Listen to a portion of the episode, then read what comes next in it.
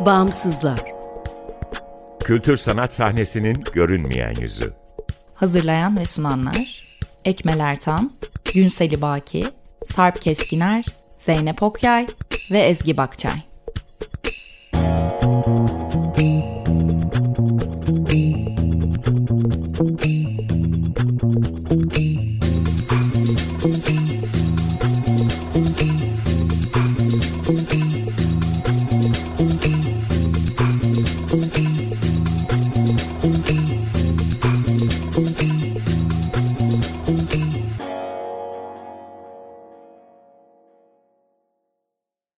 Merhaba.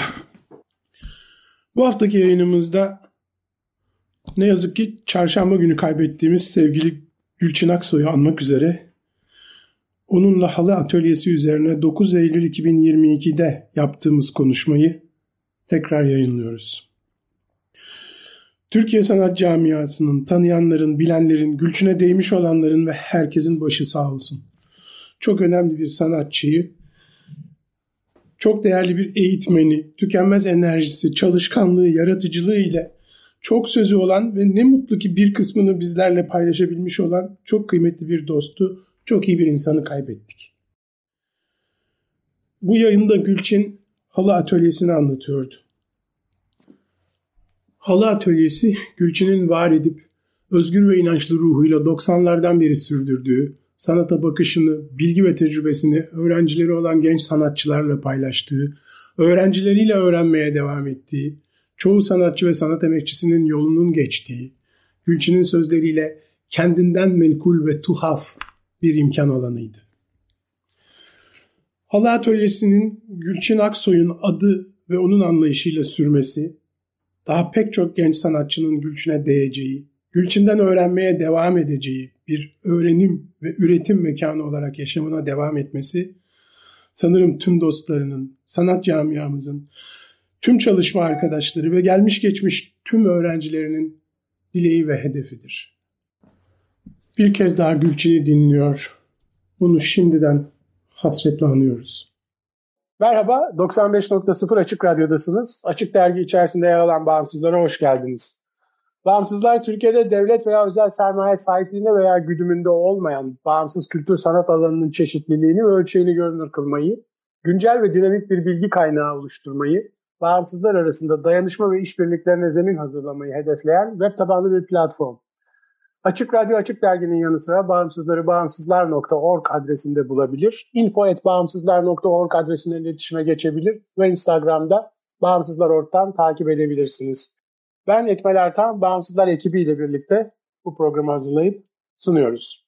Bu hafta konuğumuz Gülçin Aksoy. Gülçin Aksoy'la halı atölyesini konuşacağız. Hoş geldin Gülçin. Hoş bulduk Ekmel. Merhaba. Şimdi Merhaba. E, konuştuğumuz çelişkiden başlayarak girebiliriz aslında. Üretim e, ve e, özel sermaye sahipliğinde veya güdümünde olmayan diye başladığımız bağımsızlar listesinde siz de varsınız halı atölyesi olarak. Evet. Evet. İstersen önce halı atölyesinin ne olduğunu, nerede ne olduğunu, ne yaptığını anlatalım. Ondan sonra konuları derinleştiririz. Evet, gerçekten e, ilginç bir konu. Ben zaten bağımsızların içerisinde hani ilk başta e, bu e, platformun içerisinde olmayı hiç hiç yadırgamadım.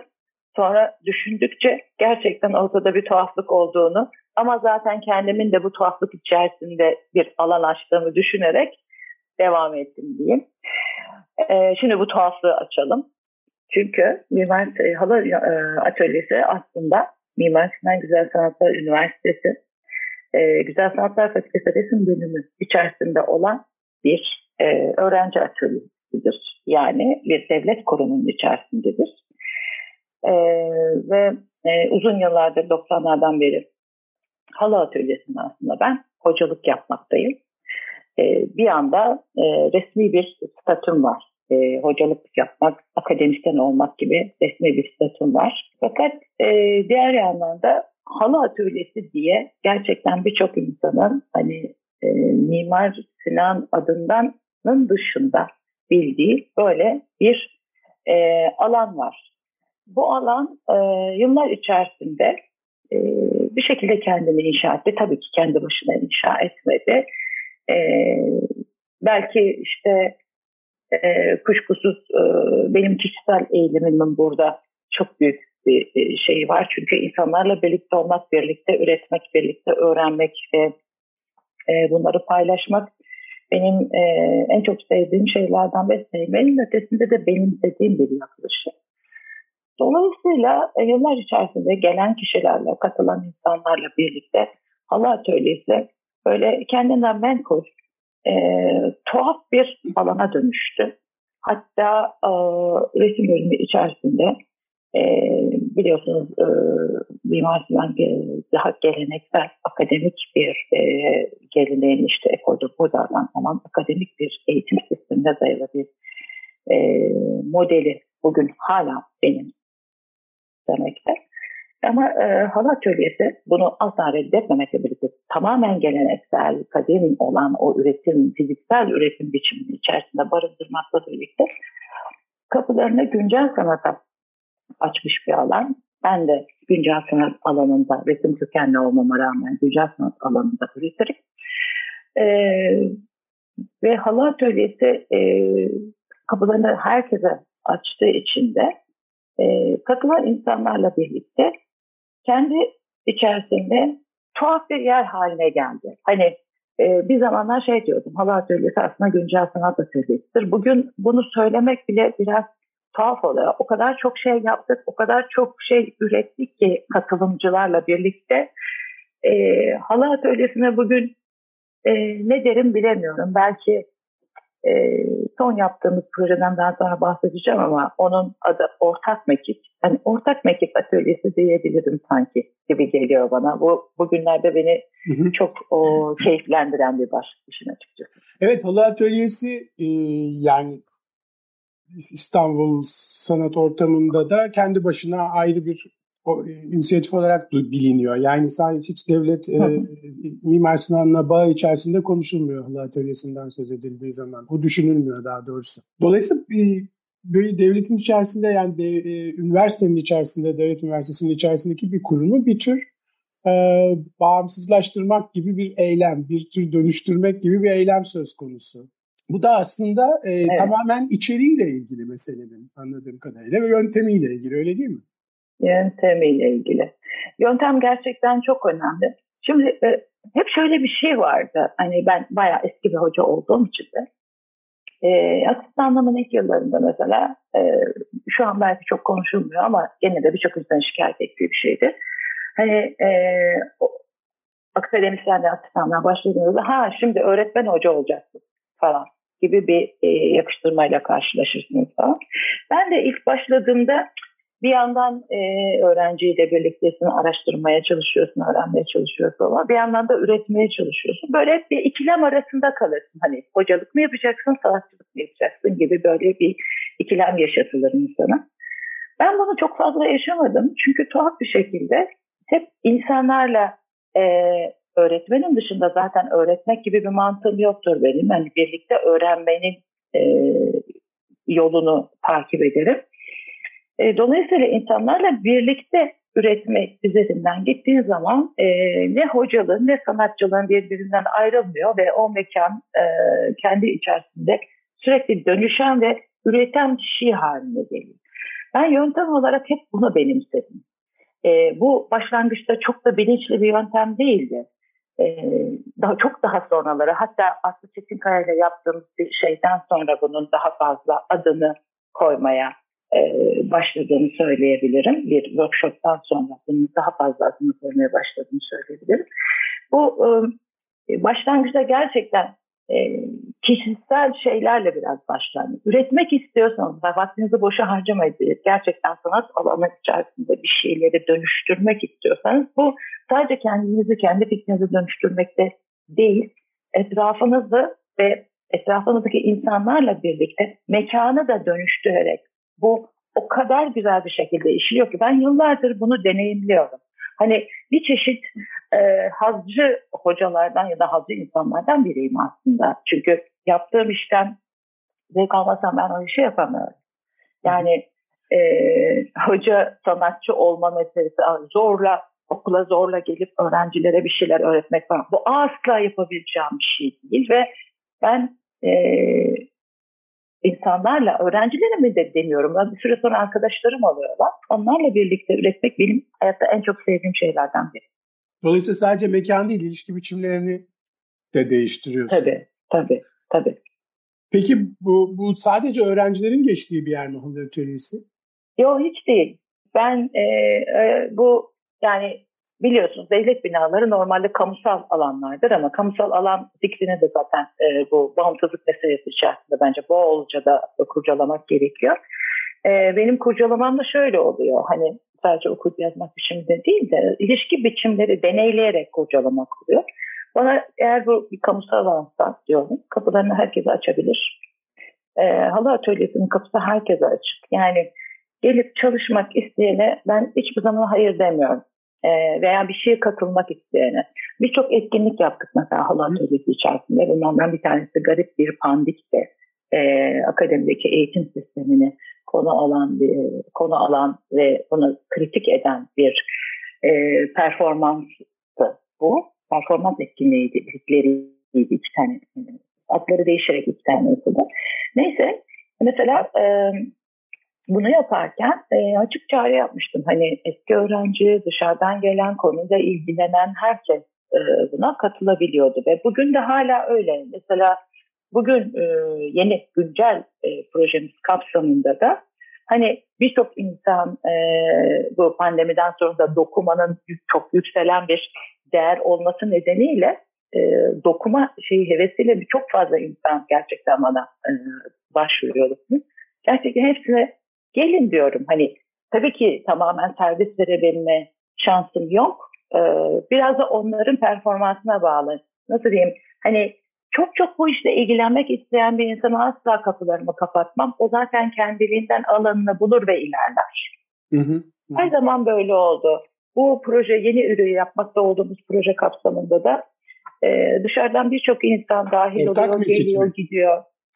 Evet, ortak mekik geliyor, gidiyor, dahil oluyor. Ee, bir tarafına yani gümüz el verdiğince, zamanımız el verdiğince e, herkesle e, olabildiğince açık ve üretken bir ilişki kurmaya çalışıyoruz. Yani ekibim de bu şekilde çalışıyor. Yani e, şu hani e, ilişki biçimi diyorsun ya hı hı. burada bir şansım da oldu benim. E, ben aslında e, ilk asistanlık yıllarımda gravür atölyesindeydim. Daha sonra e, halı atölyesine geçtim. Halı atölyesi benim için e, gelişimimde çok büyük bir etkisi oldu. E, hatta başlangıçta birçok insan e, resim eğitimi kapsamında halı mı ama kadınlar oraya gider falan gibi bir bakışla çok da tercih edilmeyen bir yerdi. Benim için de hani bir maden bulmuş gibi oldum ben. E, çünkü hani geleneksel olarak da halı biliyorsun tezgahlarda dokunur. Hani tezgah bazen bireyseldir ama çoğu kez de e, ortaktır. Zaten ortak tezgah adına da oradan ortak mekik tezgahta, tezgahtan mekiğe gelmişti. Mekik zaten bağlayıcı bir şeydir. Pardon hızlı düşünüyorum ve bazen çok şey bir anda anlatmaya kalkışıyorum. Kusura bakma geri döneyim tezgah meselesine döneyim. Hani bu çoğunlukla e, geleneksel olarak kadınlar bir tezgahta birlikte çalışırlar ve üretirler. E, bizde de e, büyük tezgahlarımız var, küçük tezgahlarımız var. Hatta yenilenmiş versiyonunda da büyük tezgah yaptırmayı ihmal etmedim. Çünkü bu e, şunu e, gösteriyor insana ve şu noktada kişiye eğitiyor.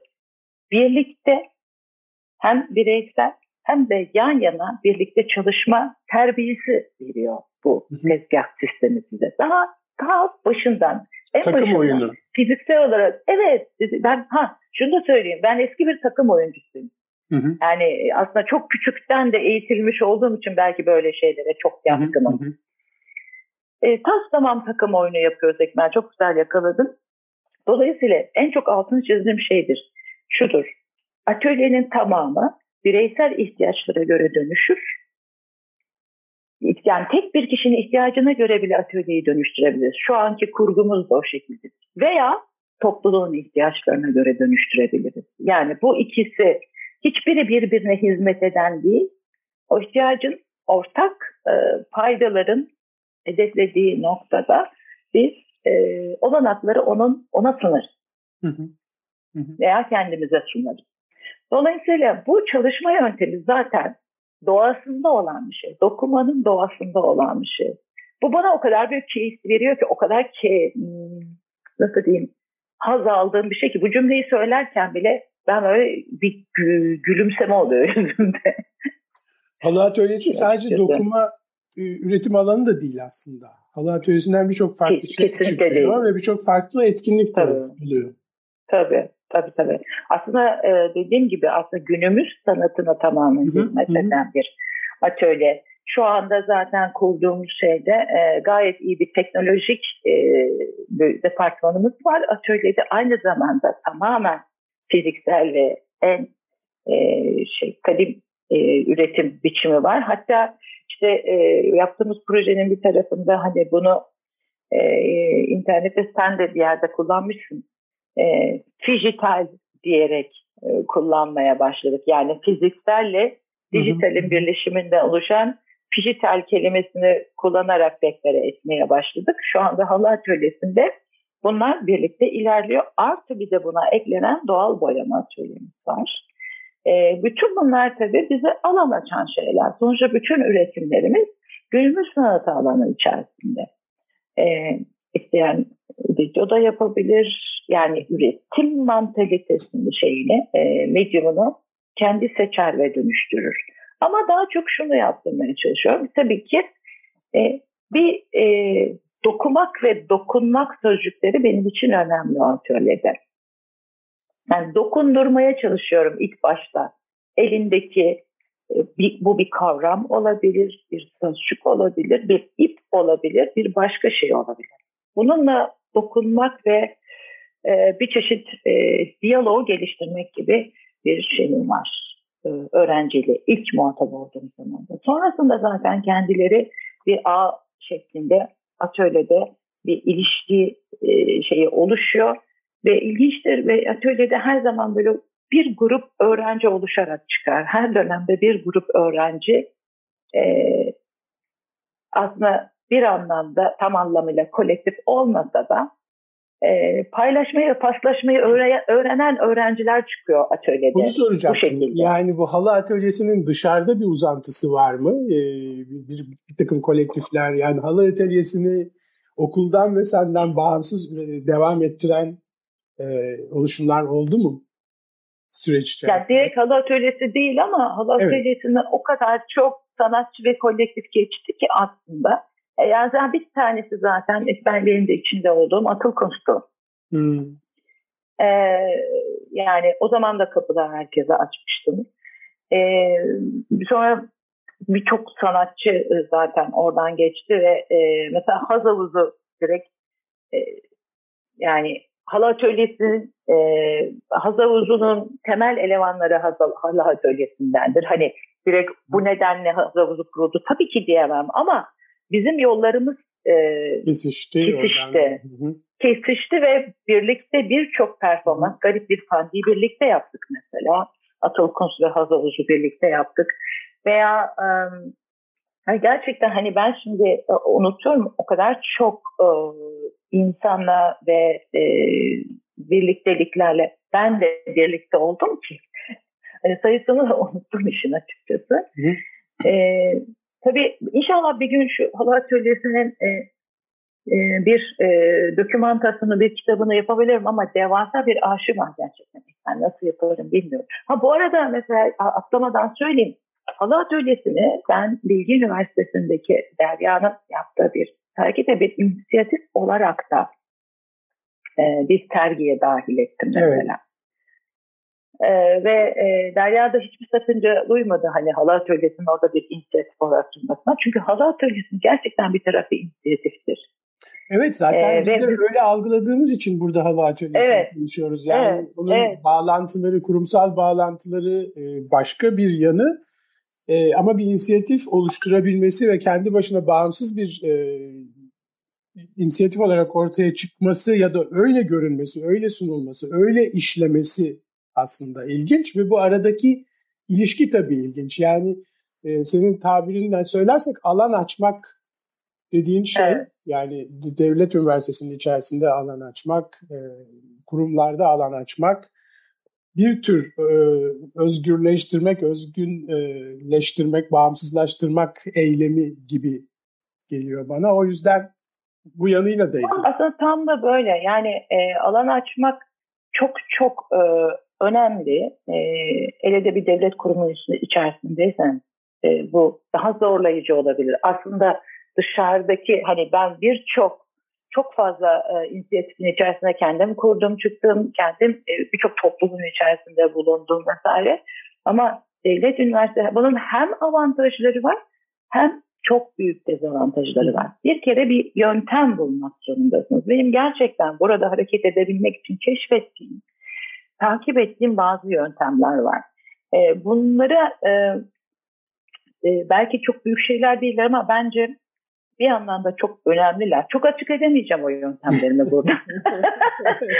Ama gerçekten bazı yöntemler, yöntemler var ve oluyor. Hem e, bir de şöyle bir şey oluyor. Bir yandan da e, karşı karşıya kaldığımız böyle duvarlar nedeniyle de bunlar bazen tuğla duvarlar oluyor. Bazen hani meşhur şimdiki e, moda tabiriyle camdan duvarlar oluyor. Hele de kadın olarak.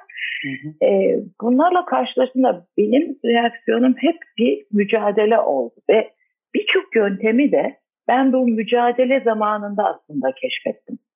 Hani bununla nasıl mücadele ederim? Şimdi karşımda bir duvar var. Ben nasıl deleceğim? Neresinden deleceğim? Bürokrasiyi nasıl e, işte elverişli hale getirirsin? Veya bürokrasiden nasıl uzak durabilirsin? Gibi bir takım yöntemler e, bunlarla karşılaştıkça keşfediyorsun. Hani gerçekten bu da bir sanat işi gibi. Ben mesela bunun tamamını hani e, sadece bir masif obje üretmeyi sanat işi olarak görmüyorum. Bunun ürettiğiniz bütün bu yöntemlerin tamamını bir e, sanat işi olarak görüyorum. Evet evet. Yani inisiyatiflerin kendisini ben de her birinin evet, işi aynen öyle, görüyorum. Aynen öyle. E, çünkü orada e, bir karşılaşma bir pratik ve o pratikle birlikte dönüştürülmüş bir yaşam biçimi e, üretilen var. yeni bilgiler var. Evet dönüştürülen e, yaşam biçimleri var. Evet. Evet. Evet. Tam da halı atölyesinin tarihinde hep bu gerçekleşti. Bir şekilde mesela e, en çok söylediğim şey her zaman bir alternatif vardır. Ee, bunu söylediğiniz zaman da bir şekilde bir alternatif bulunuyor ve bir hareket sağlanabiliyor. Halı atölyesi de öğrenciye her zaman bu alanı açtı. Mesela en önemli yöntemlerinden bir tanesi Ekmel, ben e, atölyemin kapısını hiç kapatmıyorum. E, bir kamusal alanın e, olabildiği kadar bir yöntem bularak kapısının açık tutulması gerektiğine inanıyorum. Yani herkesin girebileceği bir açık alan olmalı. Kapısını ha, açık tutmakla de, kastım fiziksel açıklık değil. Gelecek insanların... Kastaman fiziksel açıklık. Hepsi. Fiziksel açıklık diğerini de getiriyor. Hmm. Hı hı, hı. Tas tamam fiziksel açıklık. Yani bunu yapabilmek için bir takım yöntemler yani atölyeyi nasıl koruyacaksın? Ee, mesela e, bir kere bunun için en önemli yöntem o atölyenin kullanıcısına sorumluluk vermek. Bu atölye senin, sen de burada eşyanı bırak ve eşyanı koru dediğinde herkes birbirinin her şeyini kollamaya başlıyor. Ee, hani inan nasıl oldu bilmiyorum ama yıllarca bu yöntemle o atölye açık kaldı ve sağlam kaldı. Hı hı. Şimdi ortak mekik projesinden sonra biraz daha zorlanıyorum atölyeyi açık bırakmakta ama onun da yöntemlerini buluyorum. Çünkü içeriye teknolojik bir e, yatırım yaptık. Ama onun yöntemlerini de buluyorum. Olabildiğince aç, atölye açık. Hani şu an 24 saat açmıyorum ama inşallah bir yöntemini bulup e, 24 saat açık hale getireceğim. Aç, getireceğim. Evet. İnşallah. Peki son 3 e, dakikamız nasıl toparlayalım? Sen de e, halı zaman... atölyesine geldin. Geldim, ee, evet. Ve bir sunum yaptın. İşte evet, halı evet. atölyesinin bu anlamdaki e, birçok etkinliğinden bir tanesiydi ve e, inanılmaz bir çok güzel bir sunum yapmıştın. Ve mesela o dönemde kaç yıl oldu bilmiyorum ama senin yaptığın bu sunumdan sonra birçok öğrencinin hiç haberi bile yoktu biliyor musun? Çünkü eğitim sistemimiz çok kapalı. E, senin sunumundan sonra birçok kişi e, biraz daha farklı bakmaya başladı. Çünkü bundan haberdar oldular. E, işte senin gibi bir sürü insan o atölyeye çağırıp onları organize edip e, oluşturduğum için de halı atölyesi öğrencileri bugün çok daha fazla güncel sanat alanında sanatçı olarak e, yer alabiliyorlar. Onlara gerçekten güzel bir alan açılıyor. Evet evet bir ağ kurulmaya başlanıyor ve bu gerçekten evet, yani evet. yani bir öğrenci olarak değil bir inisiyatifin üyesi olarak o ağın içerisine giriyorlar. Evet, evet, evet, evet. Kesinlikle evet. zaten e, hoca öğrenci ilişkisi yok yani bir hiyerarşi yok açıkçası. O Peki o zaman e, bu bağımsızları e, işte çelişkiyle başladığımız bu bağımsızları aslında e, bağımsızlık kavramını biraz daha açarak evet, bir anlamda evet. ya da daraltarak bilemiyorum hangisini yapıyoruz kapatıyoruz. Ama yani bir inisiyatif kullanmak kurumsal yapıların içerisinde de mümkün bunu görüyoruz buradan ve işte o inisiyatif kesinlikle aksine hı hı. Evet, aksine bunun denenmesi gerektiğini e, düşünüyorum. Bu da bir e, sonuçta bağımsızlık fikrinin içine doldurmak sizin nereden baktığınızda ne tür bir pratik yaptığınıza bağlı. E aslında yani, bağımsızlar zaten dönüştürmek için, bir şeyleri dönüştürmek evet. için bağımsızlar. Evet. Bu senin e, inisiyatif alma biçiminde onu belki içeriden yapmak bir anlamda. Evet, evet, aynen öyle. evet. Peki, çok teşekkürler Gülçin. Ee, ben teşekkür ederim Ekber. Bu hafta Gülçin Aksoy'la halı atölyesini konuştuk. Ee, herkese teşekkürler. Haftaya görüşmek üzere. Hoşçakalın. Hoşçakalın.